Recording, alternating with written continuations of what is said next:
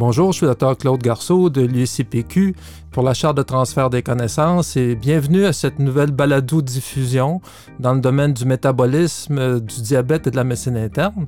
Aujourd'hui, euh, j'ai une invitée spéciale, la première IPSA engagée à l'UCPQ euh, dans le domaine du diabète et des maladies chroniques, Émilie Vigneault-Simard, qui va nous expliquer, à vous, les gens du réseau, ce qu'est une IPSA, qu'est-ce qu'elle apporte dans la trajectoire de soins. Alors, Émilie, je, laisse le soin de te présenter, peut-être me dire euh, ton expérience euh, de vie, pourquoi tu t'es lancé dans un tel défi et qu'est-ce que tu apportes peut-être euh, au réseau de la santé. Donc c'est ça. Je m'appelle Émilie Vignosman. Je suis infirmière depuis 2010, puis à l'hôpital Laval depuis 2011. En fait, j'ai surtout fait de l'unité coronarienne initialement, puis en 2014 je suis partie pour le Grand Nord où euh, j'ai passé euh, trois ans. Donc, c'est euh, surtout à cet endroit-là que j'ai pu voir pleinement ce qu'un infirmière pouvait faire en pratique était beaucoup plus autonome, donc ce qu'on appelle un rôle élargi. C'est suite, dans le fond, à ce détour-là que j'ai entamé ma maîtrise comme infirmière praticienne spécialisée en à la clientèle adulte. Donc, tu avais déjà un bac, je pense, puis plusieurs années de, de, de pratique clinique, en fait, de, vraiment d'expérience clinique sur le terrain avant de te lancer dans un tel programme. Peux-tu décrire un peu ta formation supplémentaire pour ceux qui connaissent moins ce qu'est une IPSA par rapport à une IPS ou une autre infirmière de GMF?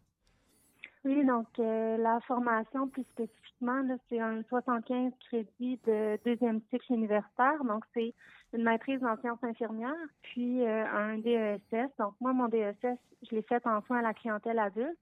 La formation, la première année est commune entre les premières lignes puis soins à la clientèle adulte. C'est euh, à la deuxième année où euh, justement on a des cours là, différents compte tenu qu'on pratique en milieu hospitalier là, les IPS en soins adultes.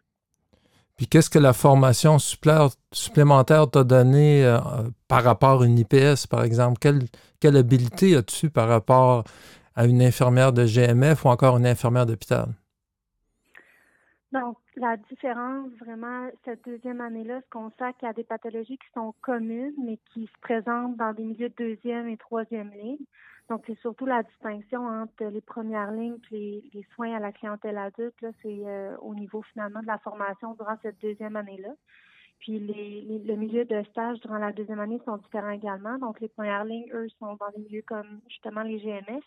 Alors que nous, on fait un six mois de stage en milieu hospitalier, euh, en médecine interne, en cardiologie. On touche un petit peu aux soins palliatifs aussi.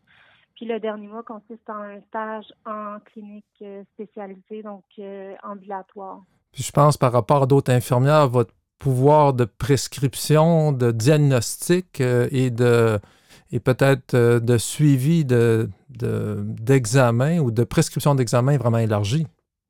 C'est ça. En fait, ce qui différencie les IPS des infirmières cliniciennes, c'est justement cette formation supplémentaire-là. On pratique en en pratique infirmière avancée qu'on appelle. Donc, on a des, des, des compétences supplémentaires en, évaluation clinique, en examen physique.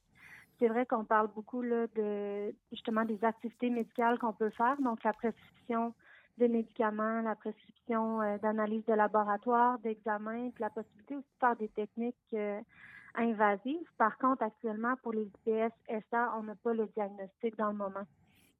Donc, euh, quand même, pour les diabétiques, ce que tu apportes peut-être, c'est la capacité euh, de suivre euh, les autres maladies chroniques en même temps, l'insuffisance cardiaque, l'insuffisance rénale, l'aspect gérontologique peut-être ou gériatrique du diabète.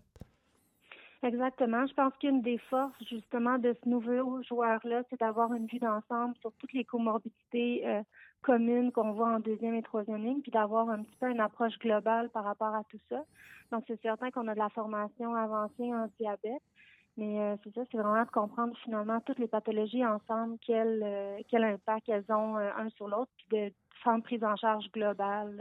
Puis, peux-tu m'expliquer dans le réseau de la santé, surtout dans la région de Québec, comment tu vois ton lien entre l'hôpital et puis les milieux où on a quand même déjà de bonnes infirmières en diabète? Comment tu vois ton rôle complémentaire? Bien, en fait, je pense que vous venez de bien le décrire. C'est vraiment euh, en complémentarité. Donc, l'idée, c'est pas de venir faire ce qui est déjà très bien fait par les cliniciennes en diabète, par exemple. Euh, donc, c'est venir ajouter finalement une expertise euh, supplémentaire, puis euh, le lien vraiment entre la deuxième, troisième ligne, puis les GMF, ben, c'est de faciliter finalement l'accès pour la clientèle quand ils regardent des services de deuxième, troisième ligne, puis s'assurer aussi que la transition entre les milieux de deuxième, troisième ligne se fasse de façon plus harmonieuse avec la première ligne. Donc, avec peut-être des meilleurs outils de communication, des plans plus détaillés là, pour retourner la clientèle, puis euh, éviter euh, le plus possible le syndrome de porte tournante dans la mesure du possible. Je pense que dans ton rôle, euh, disons, à l'ECPQ, on, compte sur vous pour appeler directement les infirmières de GMF lorsque le patient quitte l'hôpital après un épisode de soins pour avoir une meilleure communication. Absolument. C'est certain que les modalités ne sont pas encore déterminées, mais euh, ultimement, euh, c'est des sur lesquels on va devoir travailler. Donc, est-ce qu'on va fonctionner davantage par lettrité, par appel, par courriel? Ça reste à déterminer, mais euh, c'est certain qu'on va se consacrer à ce que ça soit plus, la communication se fasse mieux. Vous rentrez en fonction pleinement à partir de quelle date?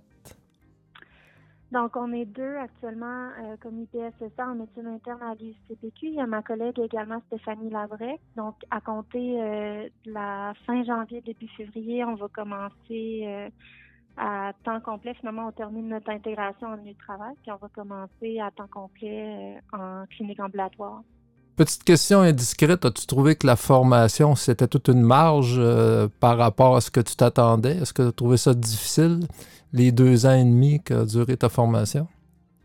Euh, oui, j'ai trouvé ça vraiment difficile. J'ai trouvé, euh, j'ai trouvé ça challengeant. Puis je pense qu'une partie de ce challenge-là vient du fait que la formation est nouvelle. Donc, on était la première cohorte au Québec. Des choses qui n'étaient pas nécessairement attachées de par euh, l'empressement du gouvernement à former des IPS. Donc, on s'est retrouvé un petit peu dans ce tourbillon-là. Ça a été un défi quand même considérable dans cette organisation-là. Puis la question aussi des connaissances médicales, euh, euh, il fallait il fallait être capable, moi, c'est ça, de pédaler assez rapidement à ce niveau-là pour acquérir qu'est-ce qu'on avait besoin pour aller en stage puis être efficace sur le plancher finalement. Puis, euh, d'après nos conversations antérieures, je pense que tu n'as pas gagné énormément ou tu, peux gagner peu au point de vue financier de cette aventure-là, mais quelle était ta motivation personnelle à te lancer dans trois ans de formation supplémentaire? Ma motivation personnelle, en fait, c'était vraiment d'aller chercher un petit peu euh, le, défi puis euh, l'autonomie euh, que j'avais au nord dans un réseau, en fait, au, à Québec, je dire au sud, mais donc dans, le système de santé québécois. Donc, c'est d'avoir une autonomie de pratique puis une latitude par rapport à, être capable d'exercer pleinement justement mes, connaissances, mes compétences d'évaluation, d'examen physique, puis euh, d'aller rechercher une pratique peut-être qui, qui ressemble un petit peu au Nord, mais ici à Québec. Là. Donc, tu regrettes rien? Pardon? Tu regrettes rien? Ah non, aucunement. Non, je pense que ça va être un défi euh, incroyable. Puis euh, on est chanceux aussi d'avoir un partenariat vraiment exceptionnel avec les internistes à l'UCPQ. Donc, euh, c'est certain qu'il va y avoir des défis, mais je pense que ça va être vraiment facilitant euh, pour la suite des choses. Alors, juste un commentaire. Pour euh, la, saison prochaine, des on a formé environ une quinzaine d'IPSA l'an dernier dans le réseau de Québec. Il y en a dans les autres universités. Et on pense l'an prochain d'avoir de permettre l'accès au programme à une vingtaine d'autres infirmières qui n'agiront pas seulement dans le domaine du diabète, qui peuvent se retrouver dans les cliniques d'insuffisance cardiaque, en gériatrie ou dans d'autres domaines euh, de, la médecine interne. Et donc, euh, à terme, le gouvernement du Québec euh, veut engager environ 2000 infirmières IPSA qui vont devenir des incontournables dans le réseau. Alors, je, remercie Émilie pour sa généreuse entrevue et je vous souhaite euh, de bonnes vacances et peut-être une bonne année. Et on se revoit bientôt pour une autre capsule en médecine interne. Et à la prochaine.